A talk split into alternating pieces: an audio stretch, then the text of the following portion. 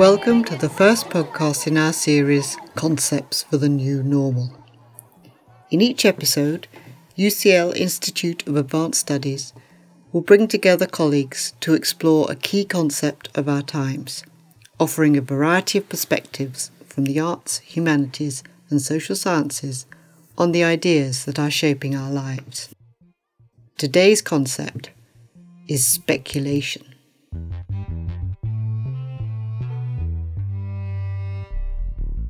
Look out for our next episode on denial. And you can find our earlier series of podcasts, Life in the Time of Coronavirus, on our website. Let me introduce you to the pieces you are about to listen. We've asked some colleagues about the multiple ways the media uses the concept of speculation opening up with Afrikan Sciences piece of music, All Day Speculative, you will hear from Andre M. Carrington, thinking through a present conflation of events that no science fiction dared to imagine, inviting us not to abandon. Or, as Aris Komporozos Athanasiou follows, to pay attention to marginalized communities, opening uncharted spaces of everything is possible.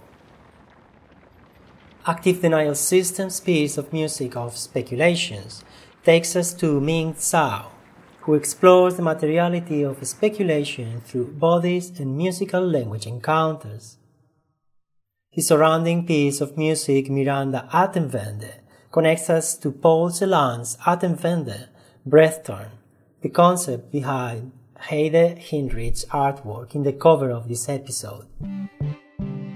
Marina Vishmidt's piece closes this episode, accompanied by Shō's piece of music titled Present Tense from the album Speculations, bringing us to our current divergence between financial markets and real economy and their unavoidable conflation.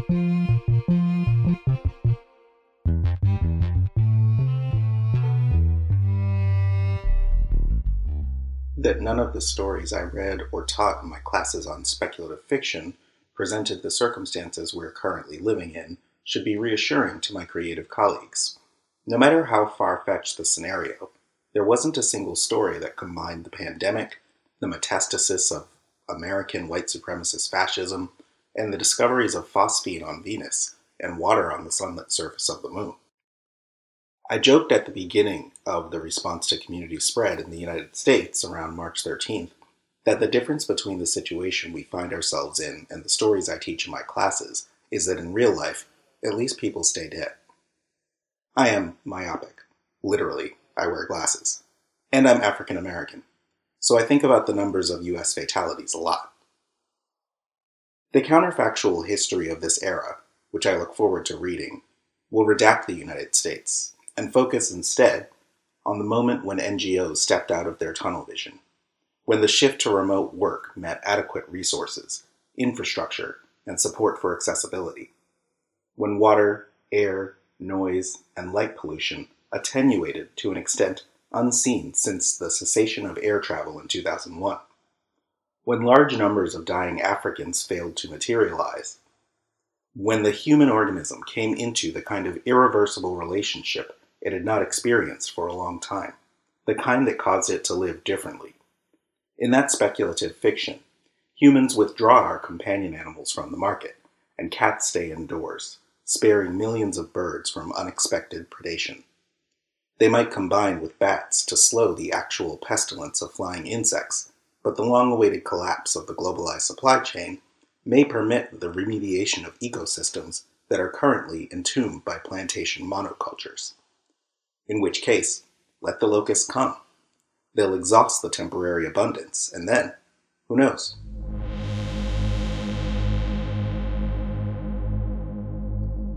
In the story without the American plot, humanity becomes a species that survives its extinction without vacating or destroying its only habitable planet.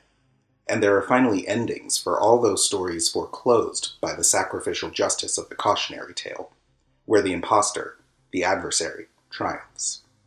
In the current timeline, we are absolutely certain that the virus will not kill us all, not every single American, not the worst and not even the least among us.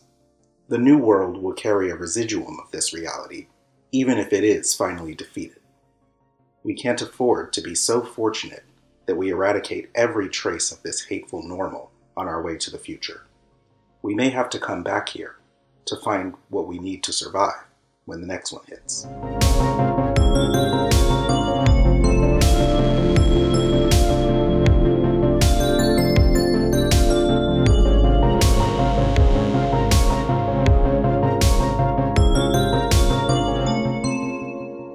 Speculation Speculation is a definitive feature of our chaotic times, our collective coping mechanism, our go to answer to everyday life's disorienting volatility, and ultimately an instrument for orienting our collective imagination, for developing the myths and narratives that we need to make sense of a profoundly uncertain future.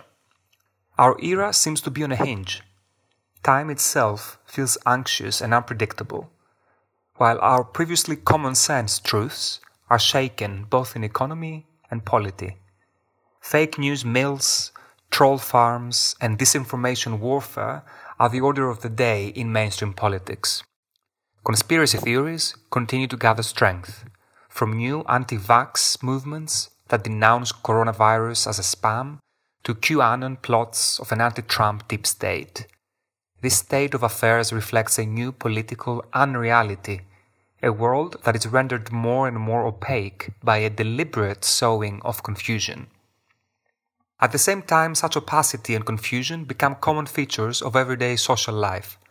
Our routine navigations of image hungry social media like Instagram, YouTube, TikTok teem with disorienting videos unfurling on our smartphones.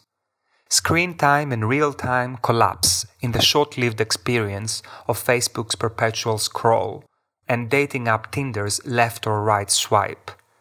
A nervous pursuit for ephemeral connection that seems at once compulsive and unyielding. Endowed with so much suffering, they should be. With each scroll and swipe, our notion of truth and observable reality seem to drift further out of our reach. And we are left with speculation. In financial markets, speculation can be defined as an engagement in investment activities which are inherently uncertain for the purpose of profit. Speculation includes wagers on possible future movements of asset prices, but also the trading of assets which seeks insurance against such price movements.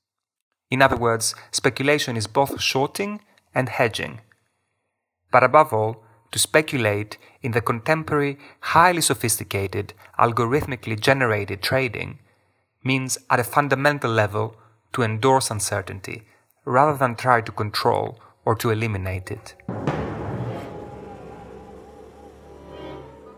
Today, speculation becomes the model for society writ large, from our choices of partners to our choices of government.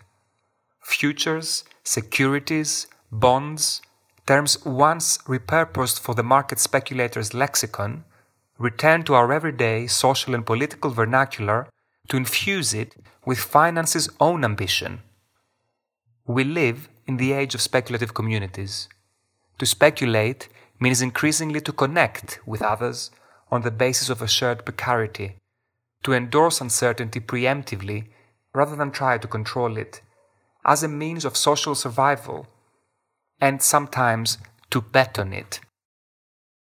I am suggesting, therefore, that speculation must be understood as a profoundly generative, social, and political force, which may also contain some of the answers to our current predicament.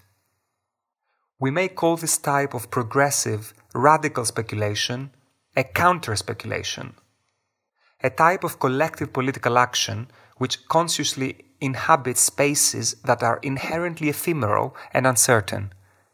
When nothing is true, everything is possible. But how do we make sense of such open ended possibility?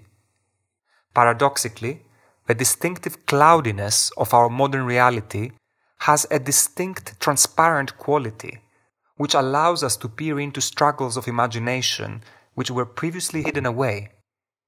Instances when groups traditionally subjected to speculative violence, women, racialized, and queer people, rise to wage their own bets on the future. Crucially, such instances unveil a possibility for reimagining that future. As new speculative communities emerge out of the previously invincible there is no alternative doctrine, the challenge ahead of us is learning how to occupy this new uncharted territory of everything is possible. Can we both expose the nefarious forces of exclusionary ignorance while finding ways to retain our trust in a shared reality, or better yet, acknowledging that such shared reality contains myths of our own making, no matter how uncertain these might look like. The Pain in the head, which applies to me. Clouds slow over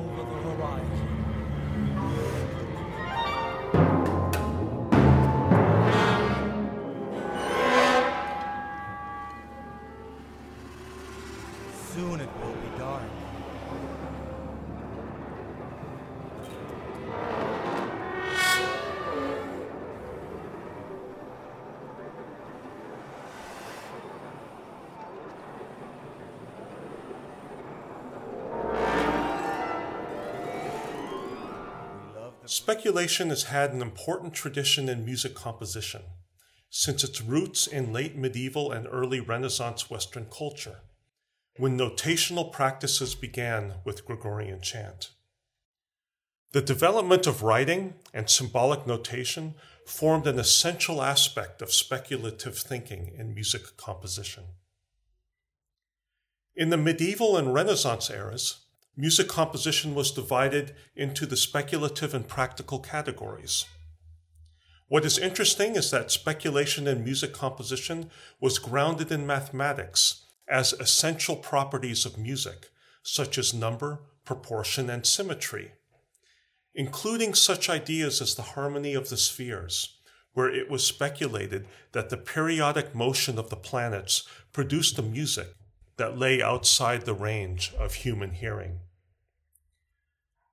These mathematical properties, as forming the material of music, constituted an important quality of speculative thinking before music composition became oriented, in the early 17th century, towards human expression and emotion. This is how I think of speculation in my own musical compositions. I search for ways in which the ungraspable can be momentarily sensed by a listener. And by ungraspable, I mean that which lies outside the reach of our common understanding of the world. An understanding which places the human subject always at the center of orientation and expression. By challenging this humanist orientation in music, other forms of expression are potentially opened up and discovered.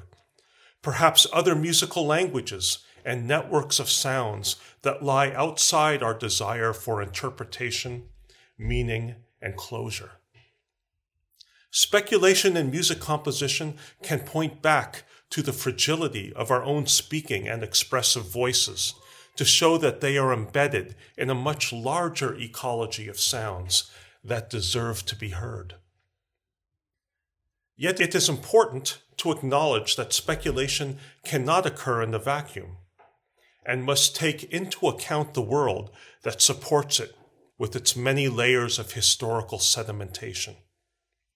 For music composition, this context constitutes the practical components of musical expression, what I refer to as the concrete musical situation.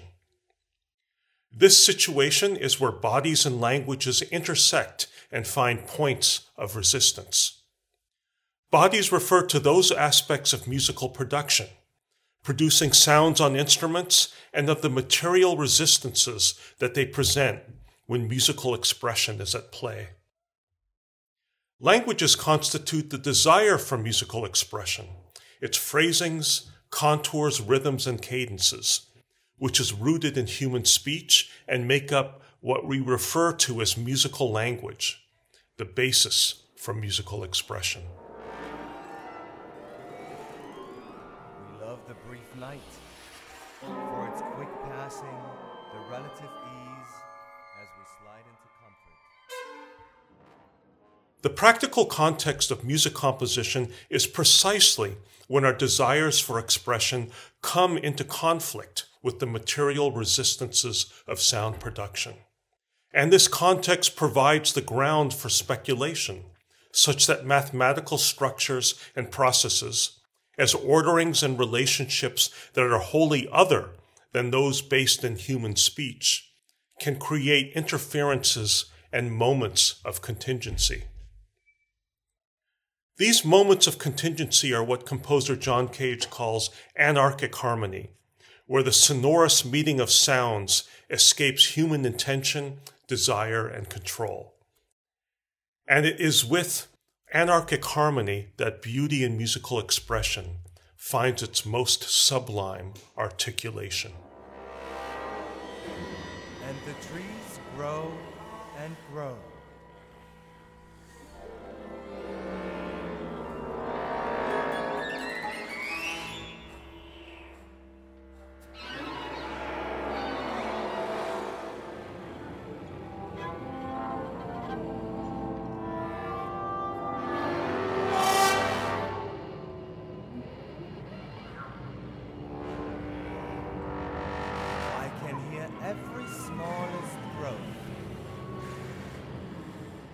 The reason I've probably been asked to contribute to this discussion is my book, which is titled Speculation as a Mode of Production Forms of Value Subjectivity in Art and Capital. I chose that formulation, speculation as a mode of production, because it combines the two senses of speculation that I work with there the speculative practices of art, on the one hand, and financial speculation as a compounding of capital's fetishism of the future as its own growth, on the other. While speculative thought is a constant feature of art, particularly in critical practices which relate to the conditions of their own production as their material, speculation in its economic sense can be more broadly defined as the self expanding or self valorizing dynamic of capital per se, although it's more discernible on the ground in what Marx calls fictitious capital and what we usually call finance. My primary interest has been how such speculation both aligns itself with the open ended speculation of thinking and art, but ultimately gets enclosed on other levels of the system into generating private profit.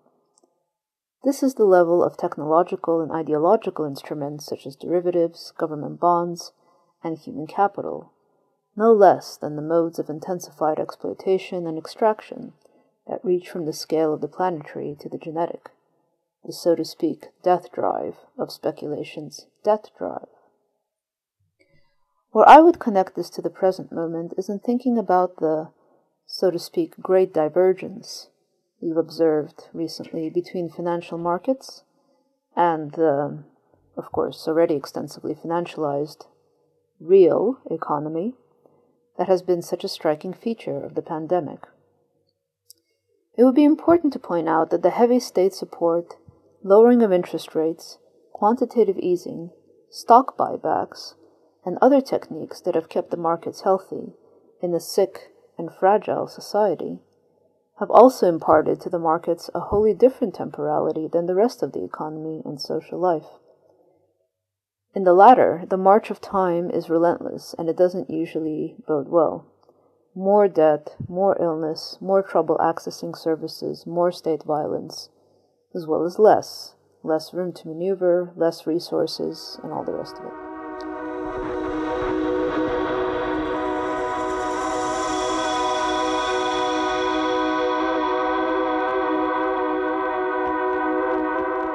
This is time taking its toll, and the forward movement of a time that highlights the circumstances in which most people have very little agency.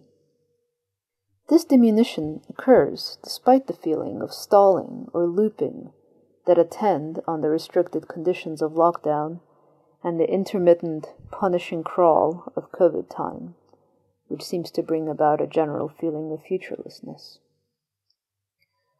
For the markets and everyone who profits from them, on the other hand, this time of attrition has, thankfully, stopped because they are insulated from all social reality. The divergence from reality and its temporalities is, of course, anticipated in Marx's term for the finance industry, as I already mentioned, which is fictitious capital, which he describes as the transmutation of paper claims on value into further claims, and their connection to any surplus value produced in any part of the economy becomes increasingly tenuous. So, this makes all processes of valuation in the financial markets both self referential and, as we've seen over the last 30 or 40 years, claiming to represent the general interest.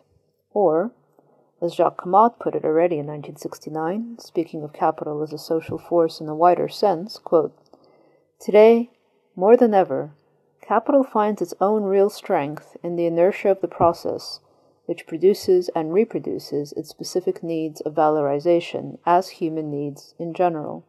Unquote that even as we diverge, we converge, as in the eminently speculative equation of life and the economy, which are subliminally conflated, even as we are overtly asked to choose.